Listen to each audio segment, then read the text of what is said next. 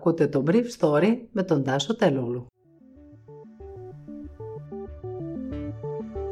Καλημέρα σας. Σήμερα είναι Δευτέρα 6 Σεπτεμβρίου και θα ήθελα να μοιραστώ μαζί σας αυτά τα θέματα που μου έκαναν εντύπωση. Με το Χρήστο Στυλιανίδη επικρατέστερο για τη θέση του νέου Υπουργού Κλιματικής Αλλαγής, η κυβέρνηση καλείται να λύσει προβλήματα που προκύπτουν για τη διαμόρφωση των αρμοδιοτήτων του νέου οριζόντιου Υπουργείου. Ένας YouTuber χαλάει τη σούπα του προεκλογικού αγώνα στη Γερμανία. Ο Χρήστος Τηλιανίδης έχει συνεργαστεί με τη σημερινή και με άλλες ελληνικές κυβερνήσεις σε διάφορα επίπεδα όταν ήταν επίτροπος της Ευρωπαϊκής Ένωσης αλλά και μετά τη θητεία του. Ο Κύπριος πολιτικός γνωρίζει τους παίκτες της πολιτικής προστασίας προσωπικά και άνθρωποι όπως ο Νίκος Χαρδαλιάς και ο Μιχάλης Χρυσοχοίδης είναι φίλοι του. Φίλους έχει και στους πολιτικούς χώρους της αντιπολίτευσης έχοντας συνεργαστεί με τον Αλέξη Τσίπρα για το Κυπριακό και με τον Νίκο Ανδρουλάκη του Κινήματος Αλλαγής για τα θέματα πολιτικής προστασίας. Με τον Κυριάκο Μητσοτάκη συνεργάστηκε τα δύο τελευταία χρόνια σε πολλά και διάφορα projects της εξωτερικής πολιτικής. Αλλά αυτή η δουλειά που κατά τα φαινόμενα καλείται να αναλάβει, αν την αναλάβει θα είναι διαφορετική. Τα μέσα του διαδικτύου τον ονόμασαν χθες νέο Υπουργό Πολιτικής Προστασίας. Αλλά αν αναλάβει θα είναι Υπουργός για την κλιματική αλλαγή. Μπορείς να αντιμετωπίσεις την κλιματική αλλαγή αν συνεχίζεις να δέχεσαι 30 εκατομμύρια τουρίστες το χρόνο και δεν έχεις λύσει το θέμα πόσο νερό καταναλώνουν, πού πετάνε τα πλαστικά τους και ανά πόσα δευτερόλεπτα προσγειώνεται ένα αεροπλάνο στα αεροδρόμια της χώρας. Ή αν ο συνάδελφός σου Υπουργός Εμπορικής Ναυτιλίας υποστηρίζει τις πιο βρώμικες λύσεις στα καύσιμα των εμπορικών πλοίων. Μπορείς. Εξάλλου σε δύο χρόνια ως τις εκλογές κανένα από αυτά τα πραγματικά προβλήματα δεν θα έχουν λυθεί.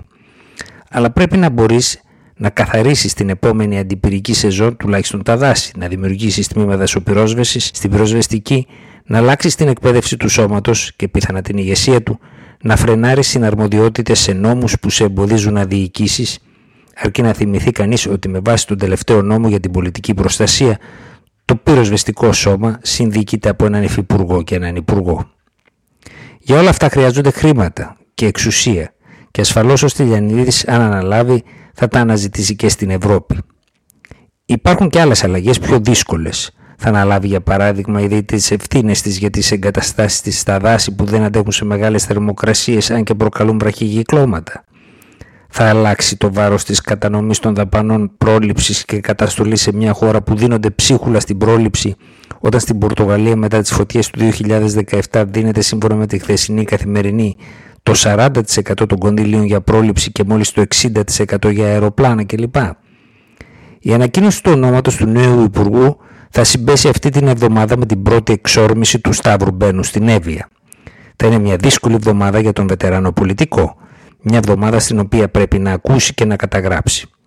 Λόγω των πρόσφατων πυρκαγιών στη Βόρεια Εύβοια, το Εθνικό Αστεροσκοπείο Αθηνών συνιστά προσοχή στα πλημμυρικά φαινόμενα που μπορούν να προκληθούν σήμερα μετά τις βροχές οι οποίες έχουν προαναγγελθεί.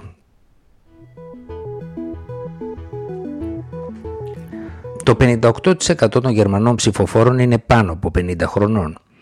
Αλλά το γεγονός ότι ένας YouTuber, ο πιο διάσημος YouTuber της χώρας, ο Ρέτσο, στρέφεται προς εκείνους και τους καλεί αν ενδιαφέρονται για τα εγγόνια τους να μην ψηφίσουν το Χριστιανοδημοκρατικό κόμμα, την εναλλακτική για τη Γερμανία και τους φιλελεύθερους εξαιτίας της τάση τους στην κλιματική κρίση είναι κάτι το εντελώς καινούριο.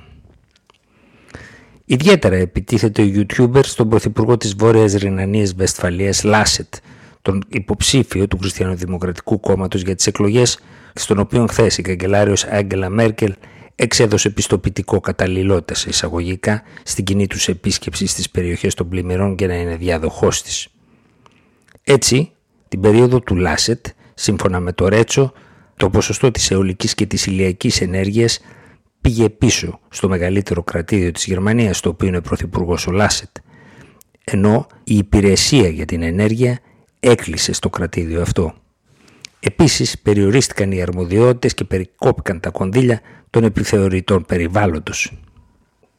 Ο Λάσετ, σύμφωνα με το βίντεο που ανέβασε ο Ρέτσο στο YouTube χθες και που έχει κάνει πάνω από ένα εκατομμύριο θεάσεις, θεωρεί ότι λαμβάνονται πάρα πολλά μέτρα για την προστασία του κλίματος. Σύμφωνα με το βίντεο του ίδιου YouTuber, στην περιοχή της Ρινανίας Παλατινάτου, δηλαδή του του δευτέρου κρατηδίου που επλήγει από τις πρόσφατες πλημμύρες υπάρχουν πάρα πολλοί ντόπιοι πολιτικοί που πληρώνονται απευθείας από τα ενεργειακά κονσέρν. Έτσι, ο πολιτικός του Χριστιανοδημοκρατικού κόμματος Γκίντερ Σάρτς παίρνει στην περιοχή του Τριέρ 129.000 ευρώ το χρόνο από τον ενεργειακό κολοσσό RVE. Εκείνο βέβαια που αποκρύπτει ο YouTuber είναι ότι η RVE τα τελευταία χρόνια έχει κάνει στροφή από τις παραδοσιακές μορφές ενέργειας όπως είναι το κάρβουνο και το αέριο σε άλλες όπως είναι οι ανανεώσιμες πηγές ενέργειας, ειδικά η ηλιακή ενέργεια. Είναι η πρώτη φορά στα δύο χρόνια που ο Ρέτσο κάνει καμπάνια στη Γερμανία και έχει εξαιρετικά μεγάλη απήχηση μεταξύ των νεότερων που ο YouTuber καλεί τους μεγαλύτερους να καθορίσουν την πολιτική του στάση ανάλογα με τη θέση που παίρνουν υποψήφοι και πολιτικά κόμματα για το θέμα της κλιματικής κρίσης. Ήταν το Brief Story για σήμερα Δευτέρα 6 Σεπτεμβρίου 2021.